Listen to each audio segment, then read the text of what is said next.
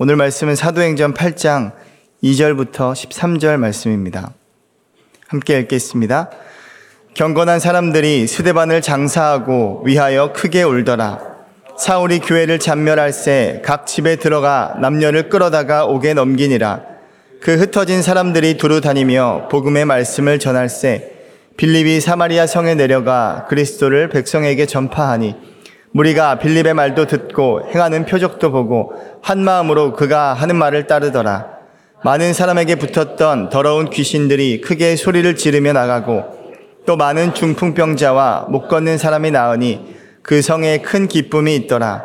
그 성에 시몬이라 하는 사람이 전부터 있어 마술을 행하여 사마리아 백성을 놀라게 하며 자칭 큰 자라 하니 낮은 사람부터 높은 사람까지 다 따르며 이르되 이 사람은 크다 일컫는 하나님의 능력이라 하더라.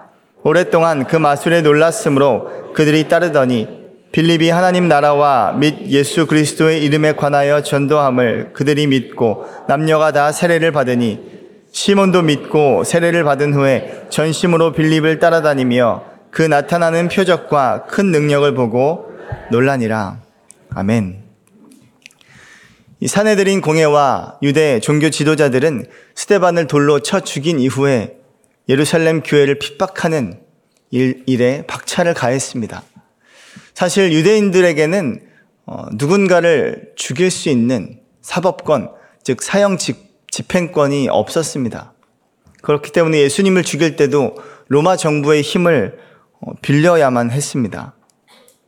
하지만 오늘 스데반은 어, 예외가 됐죠. 한 가지 예외의 상황이 있는데 그것은 성전을 모독하는 죄. 성전에서 그 성전을 성전의 신성함을 침해하는 죄를 지었을 때는 그 사람을 처형할 수 있다, 죽일 수 있다라는 한 가지의 예외가 있었습니다. 그래서 그들은 아마 어, 로마에게 스테반의 언행이 성전의 신성함을 침해하는 즉 신성 모독죄를 지었다라고 어, 로마에게 설명을 했겠죠. 이 거짓 증인들을 앞세워서 스테반을 잡아온 그들의 모습을 보자면 아마도 어떻게든 자신의 행동을 정당화하기 위해서 수단과 방법을 가리지 않았을 것입니다.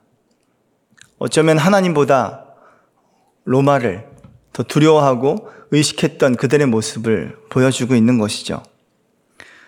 그리고 이러한 정당성을 로마에게 인정받자마자 그들은 예루살렘 교회를 대대적으로, 아니, 본격적으로 박해하기 시작했습니다. 그래서 예수님을 따르는 사람들, 또 예루살렘 교회에 모이는 모든 사람들을 잡아들이기 시작했죠. 당시 예루살렘 교회는 어, 초대형 교회가 되어 있었습니다. 날마다 믿는 자의 수가 늘어났고, 여기 성경의 기록을 보자면 남자만 믿는 자가 5천 명이 넘었다. 즉, 뭐 여자와 어린 아이들과 또 노인까지 다 합치면 2만 명이 넘는 그런 메가 처치가 되었다라고 성경은 설명하고 있습니다. 그러나 영원할 것 같았던 그 대형 교회 그 영광은 한순간의 물거품이 되었습니다. 사람들이 여러 지역으로 뿔뿔이 흩어지게 되었죠. 예루살렘 교회의 입장에서는 최대의 위기를 맞이했습니다. 교회가 망할 위기에 처한 것이죠. 그러나 인간의 관점에서의 최대의 위기는 어쩌면 하나님의 관점에서 최대의 기회가 되는 것을 어, 보게 됩니다. 예수님이 승천하시기 전에 마지막으로 제자들에게 남기신 말씀이 사도행전으로 보자면 1장 8절의 말씀입니다. 어, 다 외우시겠지만 함께 보고 읽겠습니다. 오직 성령이 너희에게 임하시면 너희가 권능을 받고 예루살렘과 온 유대와 사마리아와 땅 끝까지 이르러 내 증인이 되리라 하시니라. 복음이 계속 전파될 것이다. 복음의 점진성을 설명하고 있죠. 권능을 받은 각 사람, 그 한 사람에게 어, 주의 권능이 임해졌을 때 그 한 사람으로 인해서 예루살렘과 또 온 유대와 또 사마리아와 그리고 땅 끝까지 이르러 너희가 내 증인이 될 것이다. 이 모든 일들이 어, 증언될 것이다. 복음이 전파될 것을 어, 설명하고 있습니다. 그러나 그 복음이 어느덧 예루살렘 그 메가처치에 고여 버렸습니다. 그래서 이러한 일들이 8장 1절에서 수대반의 죽음을 통해서 이 교회의 대대적인 핍박을 통해서 예수님이 하셨던 말씀이 그대로 이루어지는 것을 기록해 놓았습니다. 8장 1절 함께 읽겠습니다. 그날에 예루살렘에 있는 교회에 큰 박해가 있어 사도 외에는 다 유대와 사마리아 모든 땅으로 흩어지니라. 예루살렘에 고여 있던 이 복음의 능력이 유대와 사마리아 그리고 모든 땅으로 흩어졌다. 바로 교회 최대 위기 때문에 어, 최대의 기회가 되었다는 것을 설명하고 있습니다. 스테반의 순교로 시작해서 하나님은 그들에게 불을 던지셨습니다. 그 불이 어쩌면 양쪽 다 붙은 것이죠. 교회를 박해하고 핍박하고 잡아들이고 예수님을 방해하는 자들에게도 불이 붙었고 또 반대로 흩어져서 복음을 전파하게 되는 불이 붙었습니다. 2절부터 3절 말씀 다시 한번 읽겠습니다. 경건한 사람들이 스데반을 장사하고 위하여 크게 울더라. 사울이 교회를 잔멸할새 각 집에 들어가 남녀를 끌어다가 옥에 넘기니라. 예수님의 시체를 가져다가 장사를 지냈던 이 아리마대 요셉과 니고데모라는 사람이 있었죠. 시체를 수습해서 어, 장사를 지냈습니다. 그런 사람처럼 성경은 이 스테반에게도 그러한 경건한 사람들, 그를 위해서 함께 슬피 울어줄 수 있는 사람들이 있었다. 그래서 그 사람들이 스테반을 위해서 크게 울었다라고 설명합니다. 이것은 스테반의 죽음이 덧없이 지나간 헛된 죽음이 아니라는 것을 보여줍니다. 괜히 긴 설교 한 편, 이 한 편의 설교로 그냥 생을 마감한 비운의 선지자와 같은 존재가 아니라는 것이죠. 하나님께서 그 죽음을 어, 받으셨다는 것입니다. 시편 116편 15절 말씀에 어, 이렇게 기록합니다. 함께 읽겠습니다.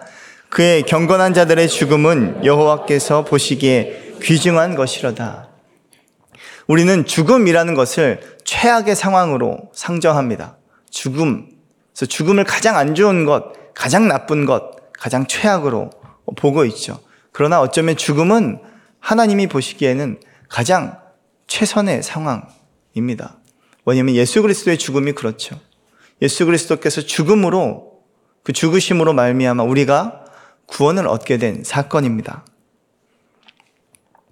그래서 예수 그리스도 안에서 그분과 같이 예수 그리스도 안에서 죽는 그 죽음은 하나님이 보시기에 귀중한 것이다. 라고 설명하고 있죠. 날마다 죽노라 고백했던 이 사도 바울의 고백이 매일매일 죽음을 향해 한 발짝 한 발짝 내딛는 그 발자국이 하나님 보시기에는 얼마나 귀중하고 소중한 발걸음이었는지를 우리에게 알려주고 있는 것이죠. 그 귀중한 발걸음이 우리의 삶에도 임하기를 축복합니다. 날마다 죽는 것, 여호와께서 보시기에 그 귀중한 죽음으로 날마다 날마다 우리가 한 발자국씩 나아가는 것이 바로 믿는 우리들의 어, 발자국이라는 것이죠. 한편 스데반이 순교를 당하는 자리에서 그 죽음을 마땅히 여기니라 라고 했던 사울이라는 사람이 다시 등장합니다. 이 사울이란 사람은 스데반의 죽음을 통해 교회를 박해하는 데 불이 붙은 사람이에요. 마땅히 여김 여김뿐만 아니라 이제 예수님을 믿는 사람들을 잡으러 가기에 앞장섰던 사람이 되었습니다. 진멸하다라는 뜻은 파괴하다, 또 황폐하게 하다라는 뜻인데 구약에서는 이 멧돼지가 포도원을 아주 짓밟고 황폐하게 만드는 그런 표현으로 잔멸하다라는 이 표현을 썼습니다. 그의 열심은 남달랐어요. 집집마다 찾아다니면서 교회를 색출했고 예수 믿는 사람들을 남녀, 노소할 것 없이 잡아다가 감옥에 가두었습니다. 그것이 하나님을 위한 것이라고 믿었기 때문이죠. 이것이 하나님을 위한 열심이라고 믿었기 때문에 그는 그렇게 열심히 교회를 박해하고 다닌 것이죠. 그래서 훗날 사도 바울, 바울이 된 사울이 자신의 예전 이 기억을 소환하면서 회고하면서 이렇게 고백합니다. 디모데전서 1장 13절 말씀입니다. 함께 읽겠습니다. 내가 전에는 비방자요, 박해자요, 폭행자였으나 도리어 긍휼을 입은 것은 내가 믿지 아니할 때에 알지 못하고 행하였음이라.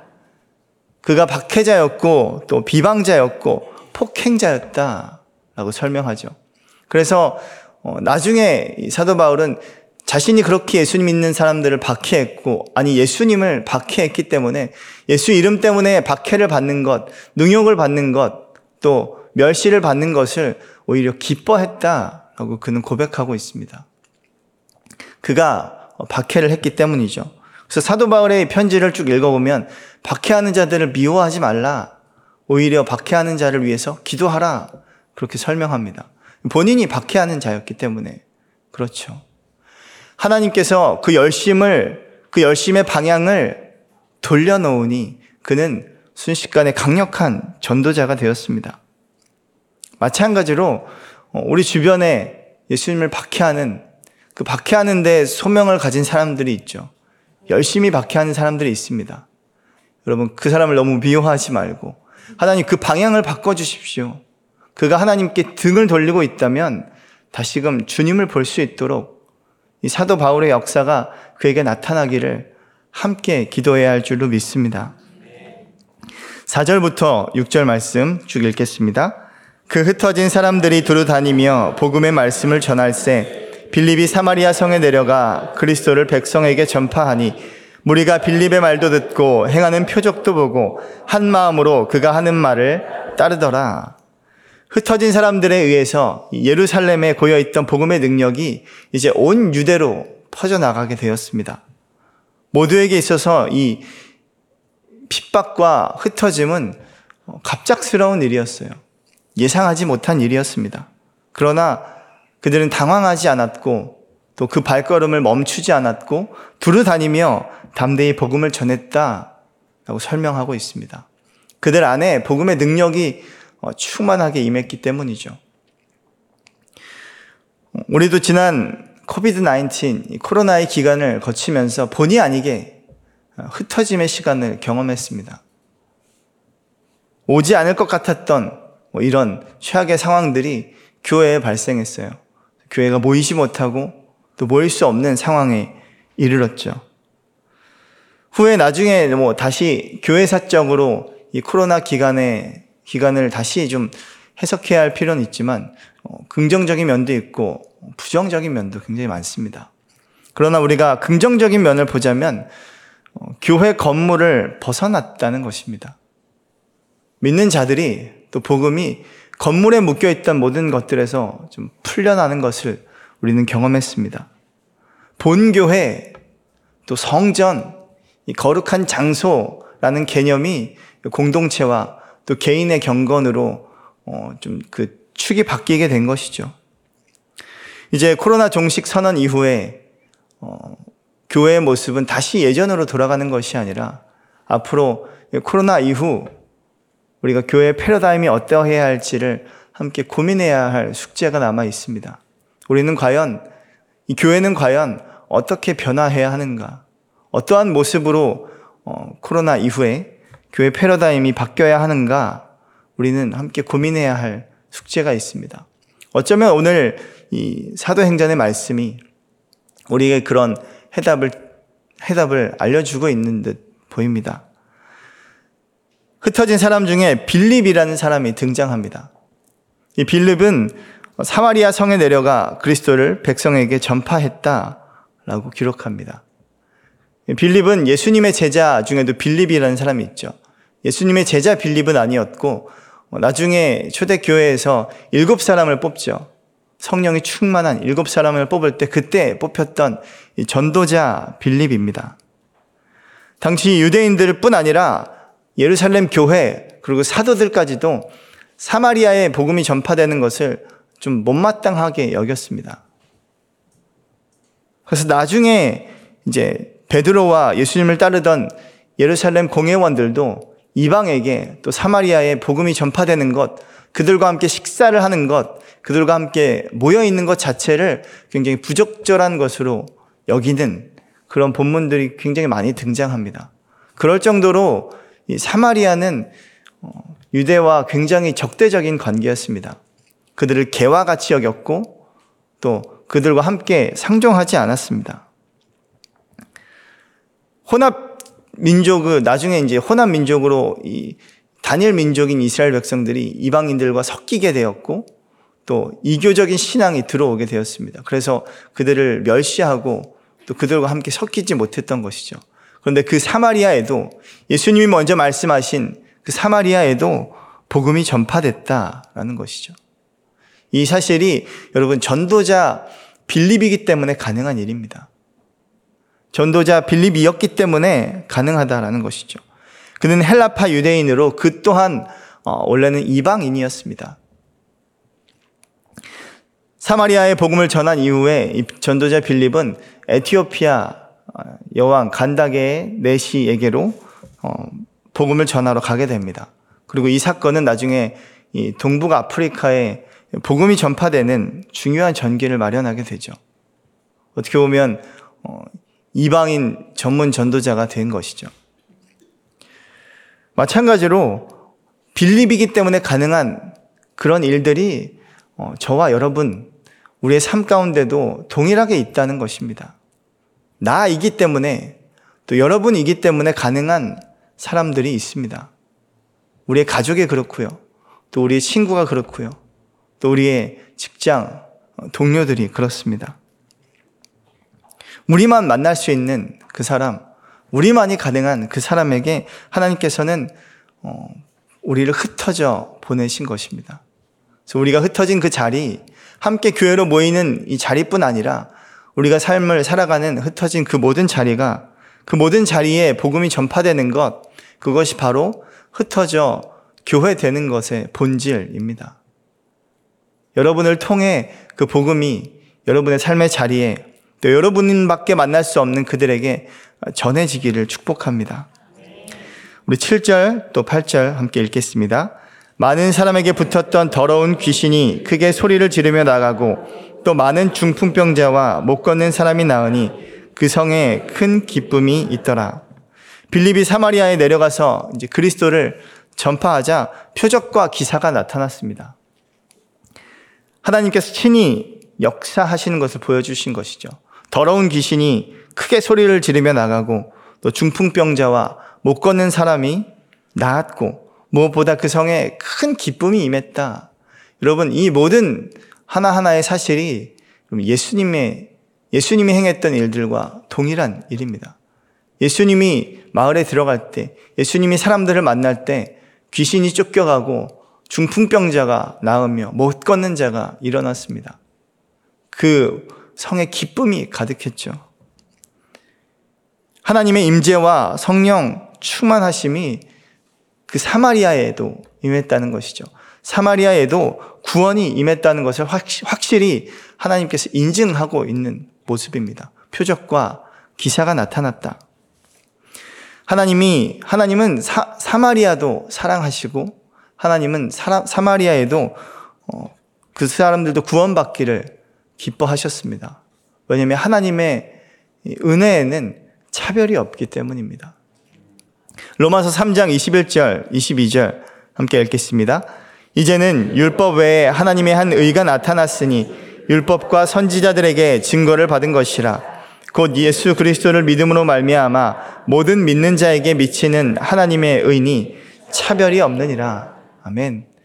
차별이 없는 은혜, 우리 또한 그 차별이 없는 은혜를 받았기 때문에 저와 여러분이 이 자리에 있음을 믿습니다. 우리 주변에도 그 차별이 없는 복음, 하나님의 그 은혜의 복음이 어, 전파되기를 바랍니다. 9절부터 또 11절 읽겠습니다. 그 성에 시몬이라 하는 사람이 전부터 있어 마술을 행하여 사마리아 백성을 놀라게 하며 자칭 큰 자라 하니 낮은 사람부터 높은 사람까지 다 따르며 이르되 이 사람은 크다 일컫는 하나님의 능력이라 하더라. 오랫동안 그 마술에 놀랐으므로 그들이 따르더니 여기 마술사 시몬이 등장합니다. 사마리아 지역에서는 나름 굉장히 유명한 사람이었어요. 많은 사람들에게 유명한 사람이었습니다. 그를 따르던 자가 많이 있었고 그가 마술을 행했다라고 말합니다.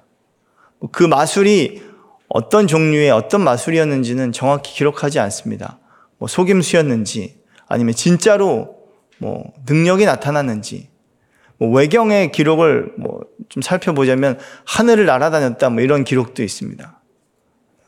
그가 뭐 어떤 트릭을 썼는지 알 수는 없지만 뭐 오늘날 과학이나 또 의학적인 지식으로 보자면 마술이 아닌 것들을 좀 고대인들은 마술로 생각했을 수도 있습니다.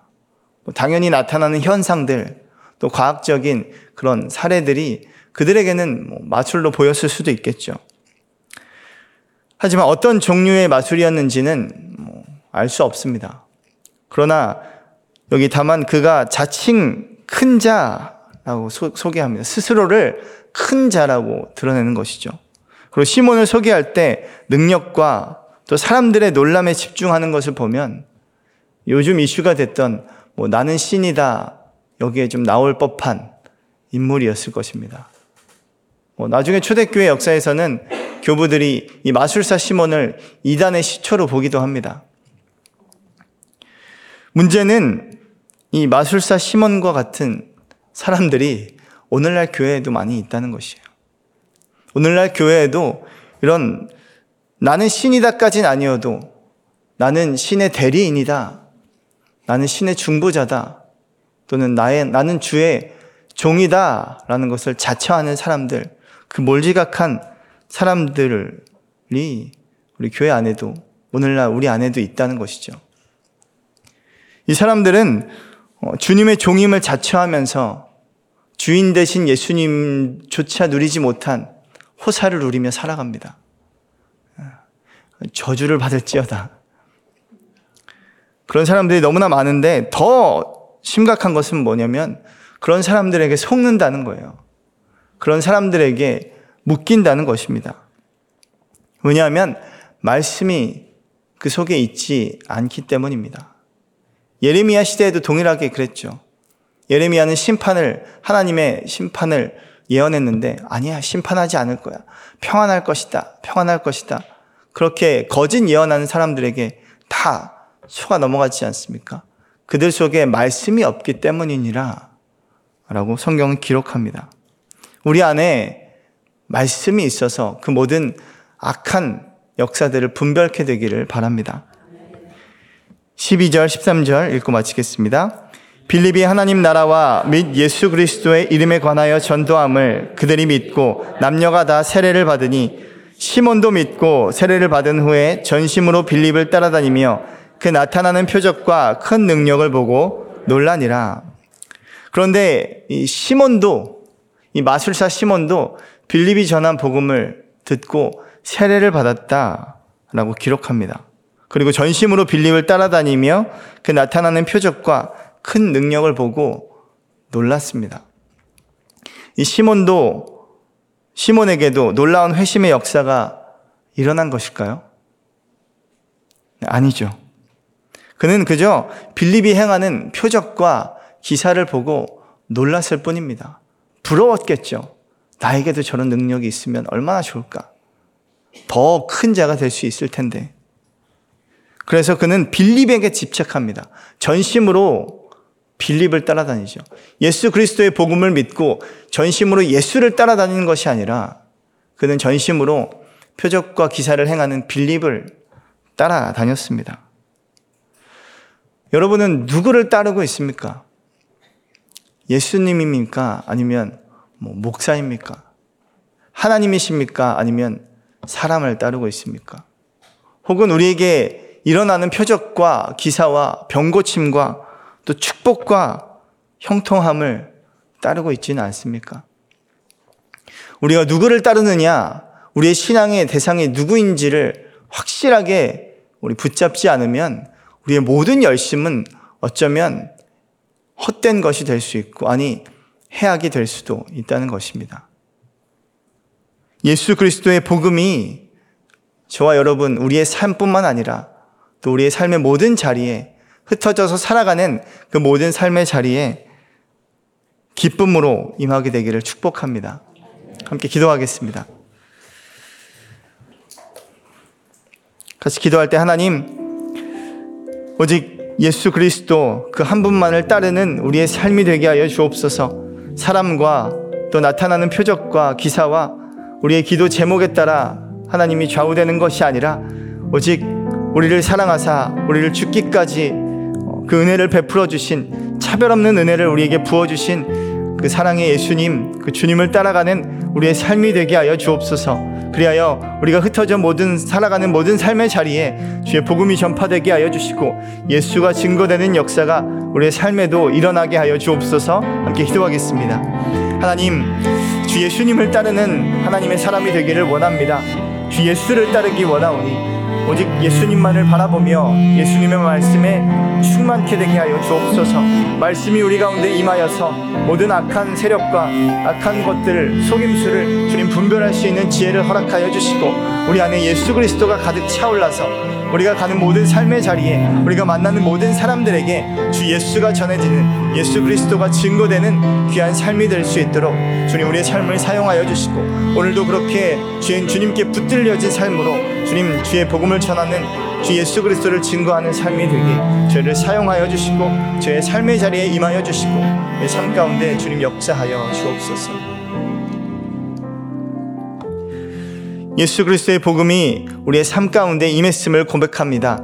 그 삶에 임한 복음이 우리 삶의 자리에 능력으로 나타날 수 있도록 도와주시고 모든 믿는 자들이 아니 믿지 않는 자들이 주님께로 돌이키는 그런 역사가 우리의 삶에도 일어나게 하여 주옵소서.